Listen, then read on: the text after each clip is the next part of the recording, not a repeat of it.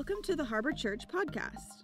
Harbor is here to connect people with Jesus and with each other. If you're looking to get connected, you can find more info at harborchurch.com. Now, here's this week's message from Pastor Josh. All right, who's ready to say, Not today, Satan? You guys ready?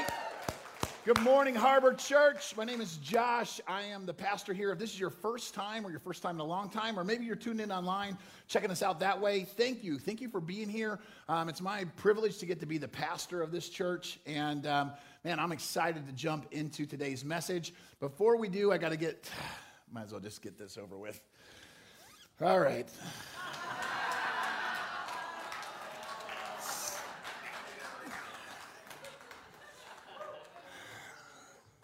Soak it up. That's fine. Here's what you need to know about your pastor I have a big mouth. Um, if that's surprising to you, you haven't been here very long. Um, here's what you don't see is normally when I talk about how great the Patriots are, I get other pastors to wear Patriots stuff at their churches all over the country. I've got pictures that I've been saving of pastors in Texas who talk cowboy trash and then they had to wear Patriots jerseys in front of their congregation. I may have talked a little bit of trash before that last playoff game. It's okay. It's okay because I'm actually cheering for the Titans today. I want the team that beat us to win it all. Um, and uh, Vrabel played for the Patriots, so in some small way, I feel like we're still winning. I don't know, something like that. But uh, and I thought it tied in. You know, we're talking about Satan, and uh, I'm not wearing everything I want to wear. All right. So let me jump into today's passage as, uh, as we can. Oh, I, I want to give a shout out for this shirt. This is because of uh, our partnering church, Victory Baptist Church down in Tennessee, in Mount Juliet, Tennessee. Um, if you're watching, there you go. Um, but we love you guys. Thank you guys. Pastor Chuck and uh, all of their people there, they sent so many different work teams up here uh, to Cape Cod. Um, over eight different missions teams came up during the couple years that we were building this building, uh, from their teen group to a bunch of their men's groups, just to come up and love on us. And uh, they've had such a part in building this building and getting Harbor up off the ground that we are like, I mean, we are family. And so I don't mind making a bet with a family member and losing every once in a while. I promise you, I will send something of their staff wearing Patriots gear one day one day. Um, but I love you guys. Hope you enjoyed it. Um, anyways, let's get back to our series on Not Today, Satan. If you haven't been here for this, we've been talking about our adversary. We've been talking about the fact that every single one of us has an enemy, and maybe you weren't aware of it, or maybe you weren't aware of how much he's your enemy. The Bible's very clear to name him and to try to give us as much help in overcoming his, his tactics. He is a master at bringing you down. He has, he has more experience and more knowledge and more capability uh, at destroying you, ripping you apart, finding ways to discourage you, finding ways to make you feel so broken that you're not useful, finding ways to attack your relationships. This is what he has done, and this is what he is good at. So if you're listening to me this morning or watching this morning and you think, ah, not me, I'm good. No, that's where he wants you, thinking that he's not real or thinking that he's not going to attack you or thinking that you're not vulnerable. When you get to that place, you're insanely vulnerable. That's where you're at, at some of your weakest, is when you think you don't have to be worried about anything or when you think that you don't have to uh, protect yourself. It's probably the way to say that. Um, I think he wants us living in fear and in worry. Um, Jesus wants us to be aware, but we don't have to go around um, afraid of the devil. You have to go around putting your trust in the power that is Jesus who has overcome the devil. And this is where we struggle. When we're not aware of the ways that he pulls us down, um, we fall into it that much easier. I, I shared with you last week uh, how he b- began to manipulate from the very beginning all the way back to the Garden of Eden. He goes to Eve and he begins to try to get her to eat the fruit that God told her not to eat. And he starts by asking her if God even said that. And then he twists what it is that God says back to Eve. And finally, he, he, he just flat out tells her, No, God was lying to you. And we, we read in Genesis chapter 3 that he goes to her. And in verse number five, he actually says, Yeah, God told you all that because he knows that if you eat that fruit, your eyes are going to be opened. You're going to get so much more knowledge if you eat that, Eve. He's, you're going to find out so much. You're going to be like God. And he's just jealous. He doesn't want you to know good and evil. Right now, all you know is good, and God knows everything, and he doesn't want you to know everything because he's selfish. You should eat it. That's where we left off last week. I wanted to pick up, and that's we're not going to stay in, in, the Garden of Eden today, but I wanted to, I wanted to pick up with the, the very next verse. Eve gives in, she eats the fruit. Adam comes, he eats the fruit. That's known as the fall of man, when mankind sinned against God, did something they weren't supposed to. Verse number six, right after Satan makes his case, verse number six, verse number six says, the woman, the woman saw that the tree was beautiful. She looked at it. She saw that its fruit was delicious. And she wanted the wisdom it would give her. So she took that fruit and she ate it, and then she gave some to her husband, that was Adam, and he ate it too. Excuse me. so this is the fall of man. what do you see in this verse? What do you see that they describe for us on the verse that is the fall of mankind? We see woman or Eve and eventually Adam look at the tree, see that it's beautiful, see that it looks delicious, and then really want the wisdom that it would give her. Satan attacked her in multiple areas. We talked about this last week. You need to go watch the message on, on, on how he is a deceiver and how he'll, he'll, he'll lie to you. But he got her to the place where she had the lust of the eyes, the lust of the flesh, and the pride of life. And this is what John talks about. If you're not familiar with this passage in 1 John chapter 2, John is making sure to tell the church listen, the world's going to come at you with a lot of stuff. The world is going to offer to you a craving for physical pleasure, a craving for everything that you can see, and a pride in your own achievements and possessions. These are not from the Father, but from this world. And we read uh, earlier in this series that Satan is the father of this world or the Lord of this world. He's the God of this temporary planet. All the darkness and all the heaviness that you see is because he's the one pulling the strings. And in his plan, his plan is to attack you the same way he attacked Eve. The same way he got Eve to go, hey, that tree, I, man, I see that tree and it looks delicious. And I want that wisdom. The same way he attacked her for the, the things that appeal to your eyes, the things that appeal to your flesh, and the things that appeal to your pride. So, would you bring John back up for me, please? John says it this way the world offers a craving, not a satisfaction, by the way. You start chasing it, and many of you in here and watching should admit right now that you have been chasing and that you continue to have the craving no matter how much you indulge in it. You have pursued the lust of your eyes, the lust of your flesh, the pride of your life. You've indulged in that craving, and then you were satisfied and never went after it again. Oh, wait a second. Well, what is the verse telling us? It's in, in just the way he's trying to present it it, it's, it's designed to continue to make you want more. When you begin to feed your flesh, and that could look a lot of different ways, you don't all of a sudden go, oh, that's enough, I'm good. Now you got to push it. And I'll tell you this, and, and those of you that, that are sitting next to somebody that might need some encouragement, if you know this to be true, don't, don't leave me hanging here. When you begin to pursue your flesh, your flesh wants to push the envelope the next time. Your flesh begins to say, hey, that wasn't as good as last time. Let's do a little bit more. Let's do a little bit more. Let's do a little bit more. And that's why we drift further and further away. Sa- Satan is a master deceiver. He doesn't, he's not going to tell you, hey, I want you to go throw yourself off a cliff. He'll just give you one little step, one little step. And you're like, yeah, I'm not, I mean, I'm not going to walk off the cliff, but, well, this does look nice. And he gets you to keep flirting with it until you're so blinded by your cravings that you put yourself in a place that destroys your reputation, destroys your relationships. You begin to look around and go, What have I done with myself? Because you pursued the things you see, the things you want, and the pride that you can get out of being all that you can be. And everything that I just read is absolutely the attack plan of Satan in this world. You today and throughout this week are going to struggle well, that stuff that Pastor Josh was talking about, the stuff the Bible warned me about, seems to be in direct contradiction with what the world is telling me I need to pursue. Yes.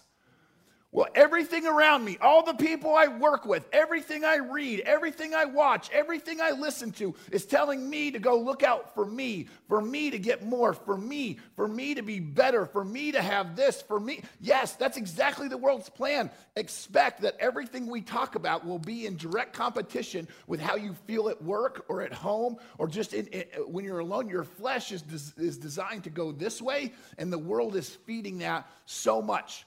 I've got like 35 minutes to combat the other six and a half days of the week where you're bombarded with the exact opposite. So let's let's lean into it. Here's the here's the part that I that I'm excited about.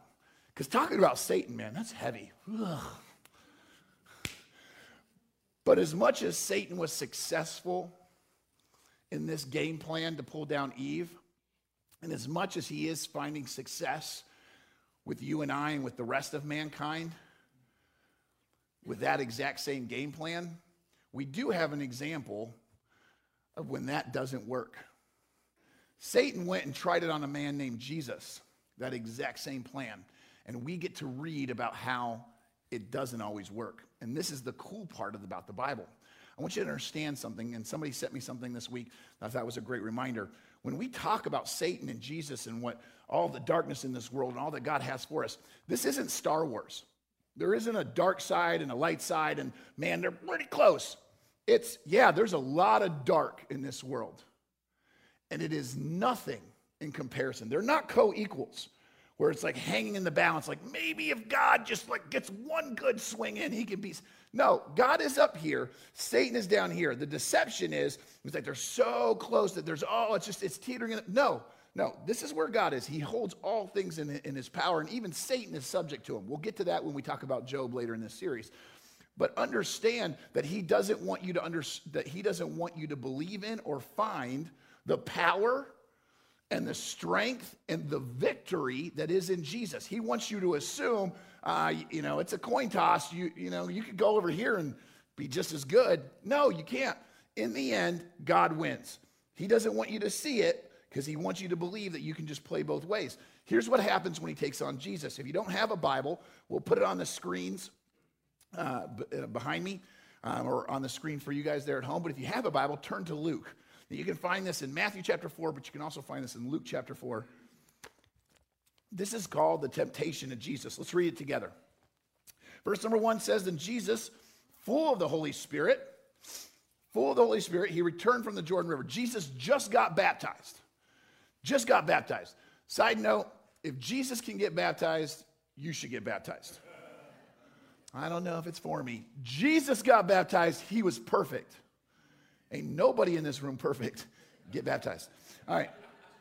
He was led by the Spirit into the wilderness where he was tempted by the devil for 40 days. Jesus ate nothing all that time and he became very hungry.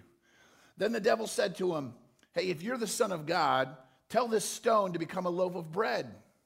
And Jesus told him, No, the scriptures say people do not live by bread alone. Well, then the devil took him up and he revealed to him all the kingdoms of the world in a moment of time. I'll give you the glory of all the kingdoms and authority, all of them. I'll make you king of this world, Jesus. The devil said, because they're mine to give to anyone, anyone I please, and I'll give it all to you if you'll just worship me. And Jesus replied, Well, the scriptures also say you must worship the Lord your God and serve only him. Then the devil took him to Jerusalem to the highest point of the temple, and he said, Well, if you're really the Son of God, then just jump off. Prove it. For the scriptures say he'll order his angels to protect you and to guard you, and they'll hold you up with their hands so you won't even hurt your foot on a stone. And Jesus responded, The scriptures also say you must not test or tempt the Lord your God. And then the devil had finished tempting Jesus. He left him until the next opportunity came. There is so much to unpack here. I don't have time to give you a breakdown verse by verse. I did a, a three part series when we were back at the basement. You can go find it on our video archives. It's called Lured. It's got a little fishing lure on it and talks about each of these in depth, a little bit more in depth. And one service on one temptation isn't enough. Um, there's so much more here, but let me just walk through quickly in this today's message and how Satan comes after us. He came after Eve he comes after us by, by appealing to our eyes, by appealing to our flesh, and by appealing to our pride. And if you do not realize that you are susceptible to every single one of those, you're, you're living in a delusion, and that's probably also something that Satan is loving, that you don't even think you need this message. Every single one of us need this. Let's start off with how he thinks. Tactically, he does it. He's not just like, oh, I guess I'll attack Jesus today. He waits for Jesus to be in a place where he thinks he's got the advantage. Where is Jesus when this, when this attack takes place? Let's go back to verse number one. Then Jesus, full of the Holy Spirit, returned from the Jordan River. He was led by the Spirit into the wilderness. Jeshurun, this wilderness, is the same place that John the Baptist was, was known to hang out in. This is a desolate place, a very broken place, very uninhabited place. It's just filled with dangers, lots of hot sand, heat, rocks, snakes, nothing that you would enjoy being around. Nobody really truly lived there, very few, because of how messed up it was. There was a path that went through it that usually had robbers and, and bandits on it, but like you, you just didn't hang out there. This is where Jesus chooses to go. Jesus is there, full of the Holy Spirit, alone. And I, I want to key in on this because he could have attacked, and he does, he does mess with Jesus a lot. Don't, don't get me wrong. Uh, there's more temptations that actually tells us he, he waits for another time. But his big attack was when he thought he had Jesus alone. Do you understand? Satan loves to find that isolated, detached person. He loves that about you. He loves when you are isolated, when you are alone. He loves to find you without any backup. It t- tells us that we're in spiritual warfare. If I want to beat somebody, do I really want them rolling with a posse? No. I'm going to wait for that straggler soldier who wandered off. Now they're all alone. They're no longer an army, they're very vulnerable. There's something to, to, having, to having a friend who has your back. There's something to going into this life knowing that you've got other people to pick you up if you get knocked down. Satan hates that. He is looking for the person who is isolated. He's looking for the recluse in this group. He's looking for you to not have surrounded yourself with the backup that you need, the reinforcements that you need. God has designed you to be a social person, God has designed you to live in community. God has designed you, especially spiritually, to be plugged into a body so that you can use your gifts, but as well as be fed and protected by the rest of the body. That's how God's designed you. And Satan whispers to you, You don't need that. You don't need that. You don't need them. You don't need this. Other people might, weaker people might, but you, you're strong enough. You got this on your own. He loves to make you think you don't need exactly what it is that God planned for you. God knew that you needed community, so Jesus sets up and launches the church. The church is a called out group of believers, people who come together to worship because we need that encouragement. We need that backup. I don't know what kind of week you had. Maybe it was awesome. Maybe you're here today going, oh man, I'm going to stick for two services. I don't want to go back out there. Like, I, I, get it. There's, there's up, there's highs and lows, but God's designed you to be a part of something bigger. This is what it says in Hebrews chapter 10. The author of Hebrews is trying to warn the church don't take it lightly, don't neglect getting together. Don't neglect the meeting together where we get to come together and encourage each other, especially now as, as we know that Jesus is coming back. Don't, don't be that person who's like, I'll just do it on my own. I'm good. No, listen, I told you, and I've admitted this. I talked about it in the Haunted series. I talk about it all the time. I'm not naive. Church is weird. I almost said something else. Church is really jacked up, right? If you're here going, I don't know, I don't feel comfortable at church all the time. I get it. I don't either. Some of the people in this room are really awkward. not you, not you. The person sitting next to you. The, the best part about coming together in community is the people. They're going to build you up and support you. But it's also the hardest part about coming together in community the people. They're going to push you and challenge you and annoy you and take your seat. All the things that you're like, I don't need this. And Satan's right there to go, Yeah, you don't need this. Because he loves somebody isolated, he loves somebody disconnected. This is what the Bible says about your need to be a part of something. It says in, in 1 Corinthians chapter 12, verse number 14, there's a big passage. We'll come back to this in a, in a different uh, message. But it says, everybody has many, every, everybody has a lot of different parts. Not just one part. That doesn't sound like a necessary anatomy lesson, right? Like, yeah, we get it. Lots of parts to one body. Well, he's not speaking just on the physical body, he's speaking to the church body. And that's why he follows it up with verse number 15. If the foot says, Well, I'm not a part of the body because I'm not a hand, does that make it any less a part of the body? The foot is just as necessary as the hand. It may not get all the glory or all the attention, it may not feel as, as valuable. But here's the truth about both the hand and the foot they don't have any value disconnected from the body. Let's just say my hand is more valuable than my foot. Okay. You chop either one of them off, they have no value anymore. They're like, hey, just a hand out here being a solo hand. I got this. I'll take care of me. No, when you disconnect yourself, if you think you're that much better than the rest of it, if you disconnect yourself because you don't need any feet in your life, you don't need other people around you, I'll be on my own. I'll be good. No, you're not. You're cutting yourself off from the very life source that God has for you. Now, if you think, oh, this is just a big old push for Harbor Church, it's not.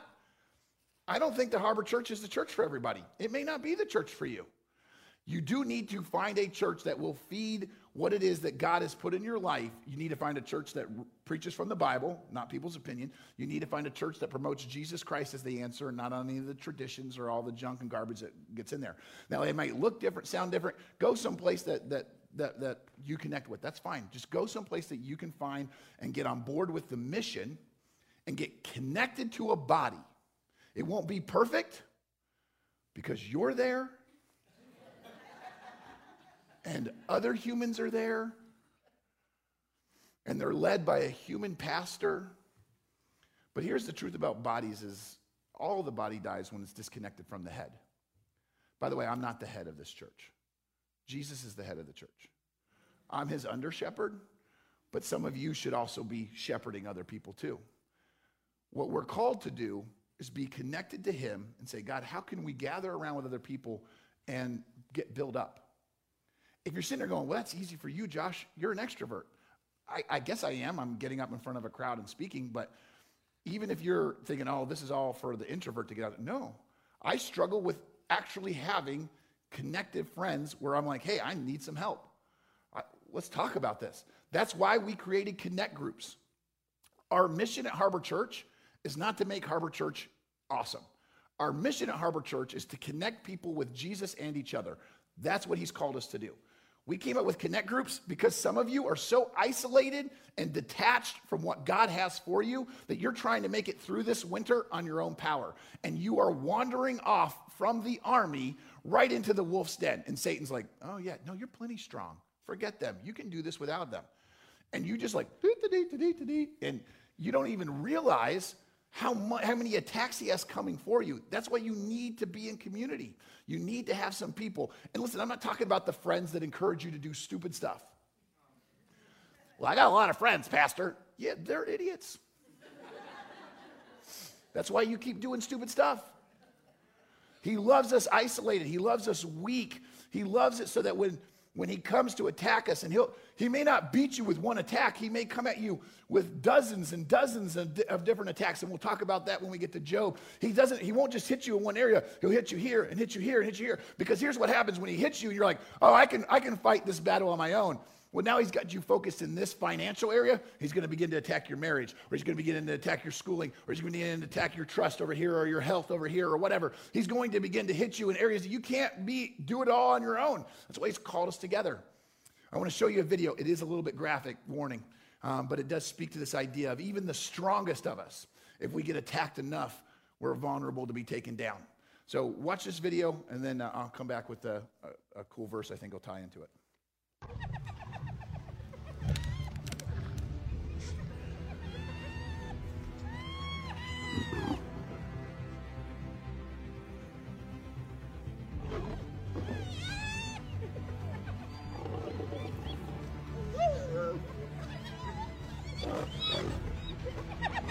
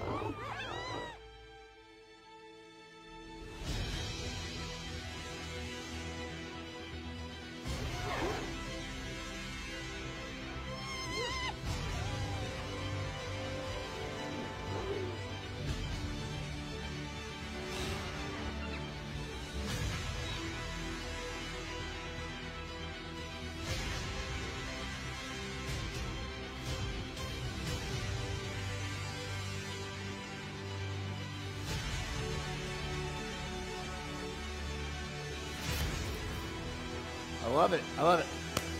So here's the, the point of that video. We all feel like this lion I can take on. Well, what's a hyena compared to me? I've got this, Pastor. I've got. I can't tell you how many times I've had conversations with people. They're like, oh, "I got it. I got it. I got it. I'm tough. I've got it. I'm, I've, I'm experienced. I've got this." Yes, even the toughest of us are going to get depleted of our energy. We're going to come and talk, ta- tackle specifically how Satan loves to just deplete us over time. That's a different message. But understand that when when, when we are beginning to get hit, and the Bible said earlier, if you remember when we started this passage, that Satan's going to try a bunch of different tactics, a bunch of different darts or arrows that he's going to fire at you. Even, even a big old lion can only stand up against that many hyenas for so long. It's just going to begin to wear you down. There's some of you in here that have been fighting your battles alone. This is where Jesus says that he's a friend that sticks closer than a brother. He'll walk with you, but he also tells us we need to be in community. We need to get each other's back. We need friends, godly friends, not perfect friends, because they won't live up to that in your life, and you're not going to live up to that in their life. But godly friends who care about your walk and you developing to be the person that God has called you to be. They're not there to tell you that everything you do is absolutely right, but they're also not there to beat you down over every mistake. They're like, hey, how can you and I get better going forward? This is how you're supposed to be with the people in your life your family, your close relationships. Too many husbands and wives in their marriage are off solo, and God has said, Hey, I've called you to be together. You need to go get her back. You need to go get his back. This is how you're going to help them get through what they're going through. The reason that you're that you're you feel like you're dying is because you're taking it on by yourself, and I've designed you to be together.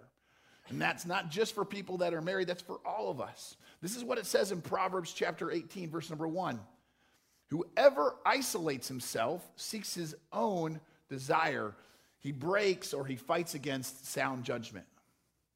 Well, Josh, Jesus isolated himself. Jesus, full of the Holy Spirit, was called into a time where he fasted, which means he focused 100%. He didn't even eat food. He was so focused on what God's will was for him because he was getting ready to start his earthly ministry. The next three years of Jesus' life after that baptism was him going out and pouring into people. So he set some time aside to just have God pour into him. He didn't do any of the fun stuff. He wasn't on Twitter and he wasn't over there like eating food and he wasn't like surfing the web. He just was like, God, I'm getting away from all the distractions. I'm letting you just, just speak to me, get me ready for what I got to go into. And it was during that time that Satan attacked him. You and I are like, well, I'm being like Jesus. I'll be all by myself. Jesus was filled with the Holy Spirit, fasting for 40 days. You by yourself are going after your own desires. Let's not be, uh, I'm Jesus. Let's, let's be honest. A lot of the times when I push away from people, it's because people annoy me or I don't have time for it. Did you guys, did I just tell you something I shouldn't tell you? Sorry if that's a surprise. Uh, like, you and I, we, we isolate ourselves or we don't do things because we don't think we need it or we somehow think that we're okay without it. And I'm telling you, the thing that breaks my heart is the people that I visit, whether it's on their deathbed or it's in prison or it's, it's, it's in the middle of going through an incredibly hard thing, where they go, I didn't realize how much accountability I didn't have, how many friendships I didn't really have. I didn't realize how many people I had pushed out of my life. These conversations where people have to go through something before they look and go, there wasn't really anything healthy for me. Don't wait till it's too late to have that revelation. Have it right now and go, God, help me push myself out of my comfort zone and get somewhere where people pour into me. I'm going to put it back up there for you because I don't think some of you wrote down the number. Here's our connect groups. Doesn't have to be what you do. This is just my option for you. There's the connect groups. If you don't have a group, this, we'll do this. Go, go and take this and go beyond that. Go find some people. Talk to each other after we dismiss the service instead of running to your car. Make a friend. I know that might be new for some of you. You have those like flashbacks from like junior high lunch table. You're like, can't do it. Get outside your comfort zone. Let me also show you this. When Satan attacks Jesus, he attacks him because he wanted him in, his, in a weakened state. Jesus hadn't eaten food for 40 days because he was fasting. So when Satan comes to him, he's like, hey, doesn't this bread sound good? Nobody in here ever been on a carb diet? He's like, hey, doesn't that bread sound good? Yeah, bread does. If you're the son of God, That's exactly what he said. Look, look, hey, the devil said to him, verse number three, if you're the Son of God, tell this stone to become a loaf of bread. Tell this stone to become a loaf of bread. Well, if you're the Son of God, right? He is the Son of God. Does Satan not know who Jesus is? Or is Satan beginning to try to twist even in the heart of Jesus? If you really are God's Son, God wouldn't let you be hungry right now, Jesus. That's what he's saying. Remember how he said it to Eve? If God really loved you, he'd let you eat all this stuff, Eve. If God really loved you, Jesus, if you're really his son, would you be hungry right now? That's what he's whispering in your minds and my mind as we go throughout our week, going, uh, we go to work. If God really loved you, if God really cared about you, would he, would, he, would he make you go through these hard times? Would He make you have these hard decisions? Would He make you live through these tough relationships? Would He give you the, these circumstances that are so heavy? If God really loved you, He wouldn't do any of this to you. That's what He's saying. That's how He's challenging us because He wants us to put our faith in ourselves instead of our Father. And man, what a struggle. God did say just, just right before this, when Jesus gets baptized, this is my son whom I'm well pleased. And the very first thing that, that, that Satan attacks is if you're really God's son, you wouldn't be that hungry. Just go ahead and turn this bread into this stone into bread. Jesus turned water into wine. I'm sure he could turn stone into bread.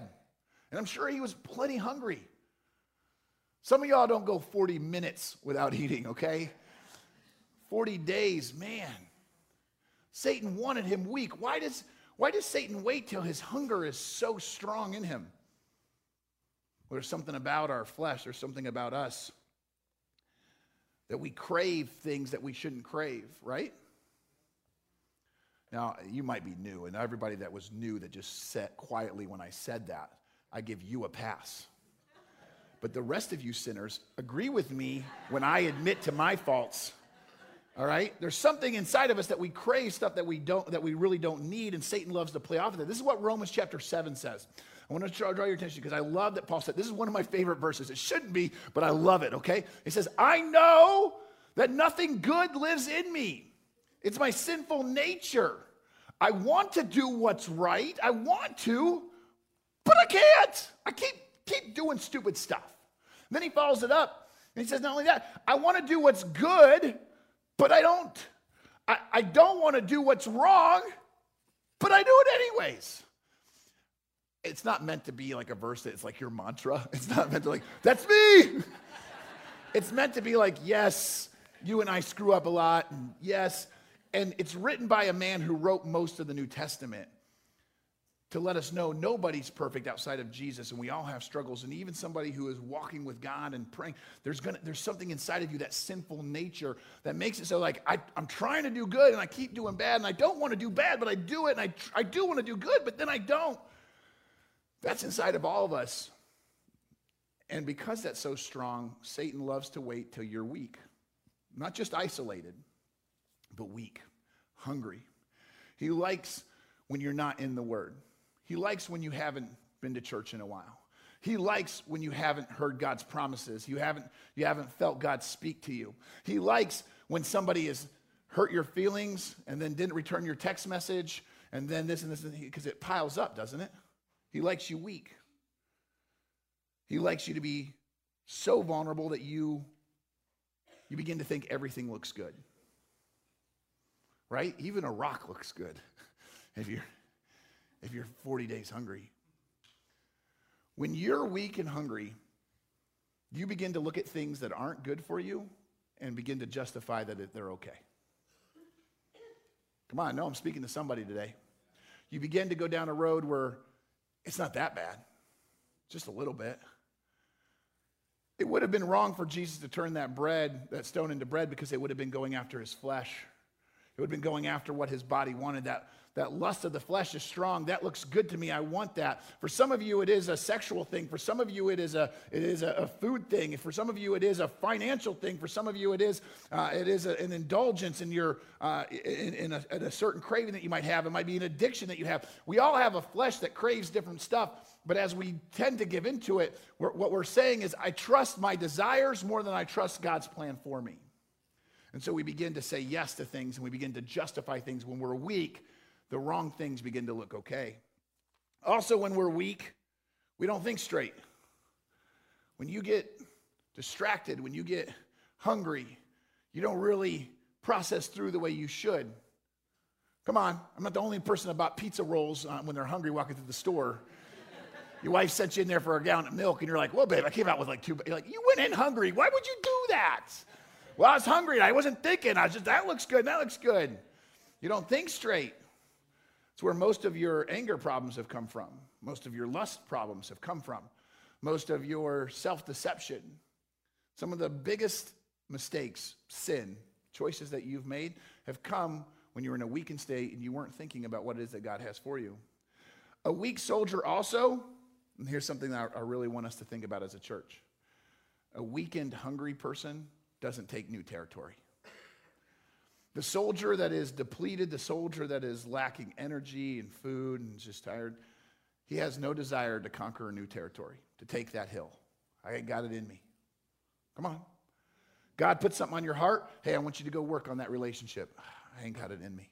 Hey, I want you to go and, and I want you to go invest in that person. I ain't got it in me. Hey, I want you to start this good habit. I can't do that. Some of you felt God go, hey, you need to get in a group. You need to go surround yourself. Ah, I just don't got it in me. I ain't got the time. I don't got the energy. I don't have that. A hungry, starving person doesn't want to take new territory. Here's another thing you need to be aware of. It's very hard for the troops that are depleted, that haven't had any resources, the troops that have gone hungry to even hold on to the territory they have got. Not only do you not want to take new territory, you begin to lose ground to your enemy because you don't feel like putting up a fight. There's some of you that have seen some victories, but then you got disconnected from what God has for you. You weren't staying close to Him. You weren't plugged in. You weren't getting fed. You weren't growing. And so then, even the areas that you were once celebrating, we took this hill, you begin to retreat because I just don't have the energy to fight the enemy anymore. Because Satan doesn't say that when you get a victory, he'll leave you alone. It actually says Jesus beats him and he goes, I'll just wait till later. That's what he did with Jesus. What do you think he's doing with you and I? I think Satan loves that our church has had some insane success. I mean, astronomical, beyond statistical success that a three year old church has what God has blessed us with. And what he says is just sit right here. Don't, you don't need to take any more territory. He says, hey, this, this, this, a few hundred on a Sunday, that's enough people coming to hear about Jesus. No, it's not. Church, we need to plant more churches. We need to start more services. We need to tell more people. You need to go on mission with your family, with your neighbors, not to make Harbor famous, to make Jesus famous. We need to take new territory, but what he wants is he wants us depleted, going, I don't have to tell them. I don't have to love them. I don't have to really love my actual neighbor, do I? Not only that, Satan knows that your detachment leads to desperation. And this is what I'm ending on. Your detachment, the fact that you are out there, you're isolated, you're hungry, you're weak, it will lead to a desperate decision. I hope I'm speaking to somebody who hasn't made that desperate decision yet. You haven't acted out of desperation just yet. You're close. You're ready to do something stupid. King of it right here. Don't go down that path. He loves to get you to a place where all of this, you're weakened, you're, you're alone, and, and, and then you just don't know what to do. And so he comes at Jesus, he goes, Hey, Jesus, you're hungry, fix this problem yourself, turn that stone into bread. Well, that's the lust of the flesh. Jesus says, No, I'm not doing that. Can't live by bread alone. Hey, well, then let me fix it. If you don't fix your problems, let Satan fix your problems. I'll give you all this world. Man, lust of the eyes, right? Uh, man, uh, just, just Look at everything you can see, all the kingdoms of the world, Jesus. You don't have to die on the cross, Jesus. I'll make you king of the world without you having to do any of that. See how easy? If you're not going to fix your problems, I'll fix your problems. Man, he's hoping Jesus will make a desperate choice. And Jesus says, No, no, that's not going to happen. Then he takes him up to the top of the temple and he says, Well, you've been quoting scripture at me. I'll quote scripture at you. God said that he won't let you hurt your feet, that the angels will catch you. So prove it. If you're really the Son of God, just jump. He's not going to let you get hurt. God's got you. Just jump. Just do something stupid and make God fix it. Do you see how he attacked him? Now it's the pride of life. He comes at him and he goes, Hey, listen, fix your own problems. Jesus goes, I'm not going to do it. Okay, Jesus, let me, Satan, I'll fix your problems. Jesus doesn't go for that. Okay, then let God fix your problems, Jesus. Go. Now you would say, Well, that's the answer, right? Did God push Jesus off of the hill? Off of the top of the temple? Satan was getting Jesus to jump off of the top of the temple to force God to catch him. Do you understand the difference? God says, Hey, I'm with you, Jesus. I'm protecting you. I'm walking with you. He doesn't say, Hey, go push me. Go force my hand. Go do something stupid and then demand that I fix it. Am I speaking to anybody today? I know there's been times I'm like, Dear God, there's a lot of things broken in my life right now. Would love you to step into them not taking any ownership. That's where Jesus says, hey, don't tempt God. You don't, one, you don't take care of things yourself. Two, the ends don't justify the means. The idea that you could just serve Satan and get away with it, that doesn't work. The fact that Satan says, hey, we can skip the cross and you can still be king, that, that sounds like man, I can just do a little wrong in worshiping Satan and get all the good of it. How many of us in here have given up the right thing because we're like, it's just a little bit wrong, and the end justifies the means, right? I'm just going to do a little bit of wrong, but it's going to get me so much. I'll lie on this resume because then I get the job.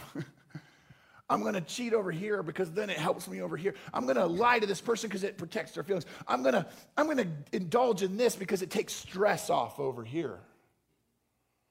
Got quiet in here. And then to make God prove himself point, that would have been sin as well. This is what it says in 1 Corinthians 10, and I'm done. There's no temptation taking you, but such is common to man. Or, as this version says, there's no temptation in your life that's different from something that anybody else has gone through.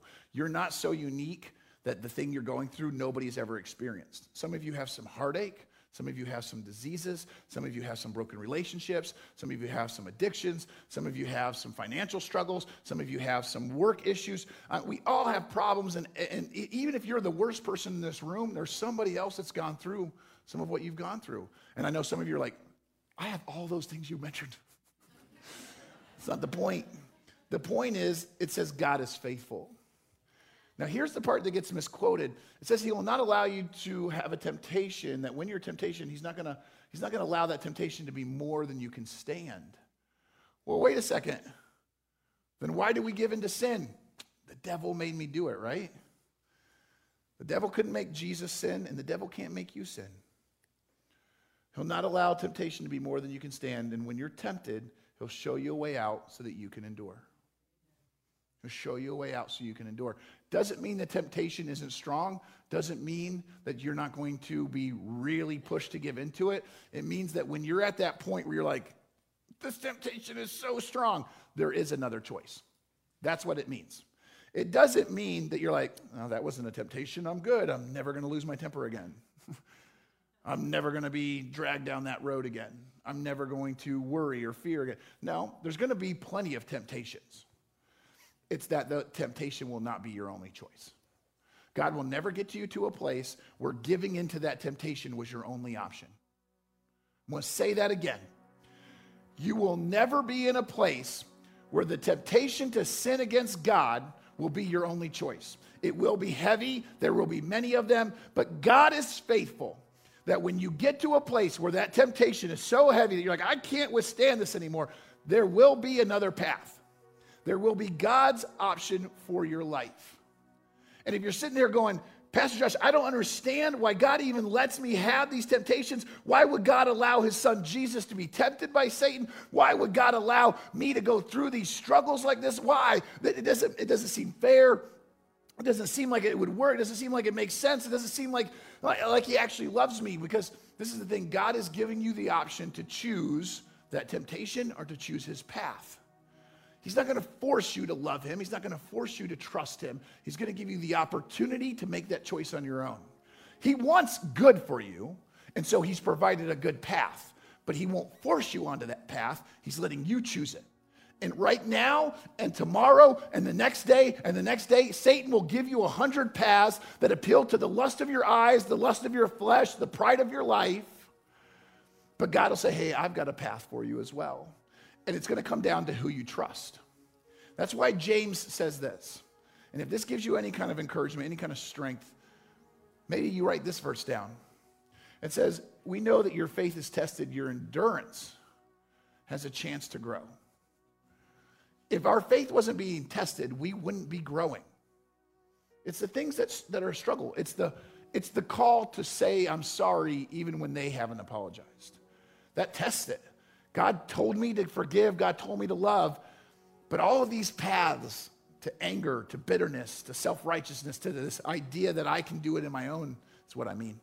All these things seem so much easier than this path that Jesus laid out to love the people that don't love me back, to go and reach out to people, to love others more than I love myself. That's going to require you to step out on faith. Your endurance grows when your faith is tested. If it was easy to love that person, it wouldn't grow you. If it was easy to put God first in your finances, it wouldn't grow you. If it was easy to tell your flesh no and to set, side set time aside to read or to pray, you wouldn't grow. It's always going to be a struggle. It's going to be a test because that's how you grow.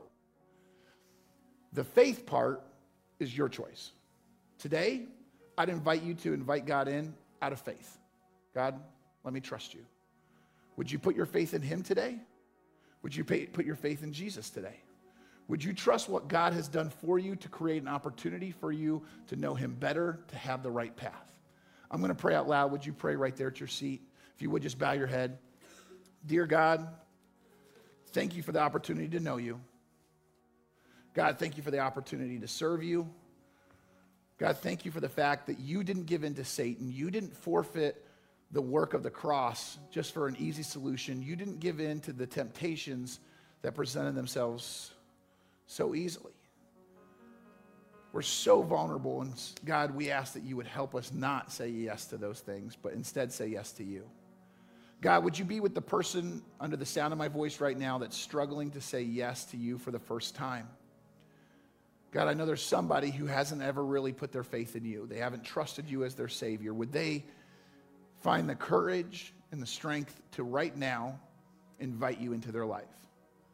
God, I pray that that person would just start a relationship with you by admitting that they've sinned and opening up their life, their heart to you. God, I pray for every person in this room who's struggling to, to beat the temptation. God, that they wouldn't leave here trying to beat it in their own power, but God instead would leave here drawing close to you and your power. Would you speak into us? Would you show us ways that we could be more like Christ? It's in your name we pray. Amen. If you'd like to support the ministries of Harbor as we bring the hope of Jesus to our community and around the world, you can visit harborchurch.com/give or text any amount to 84321. Thanks for listening. See you next week.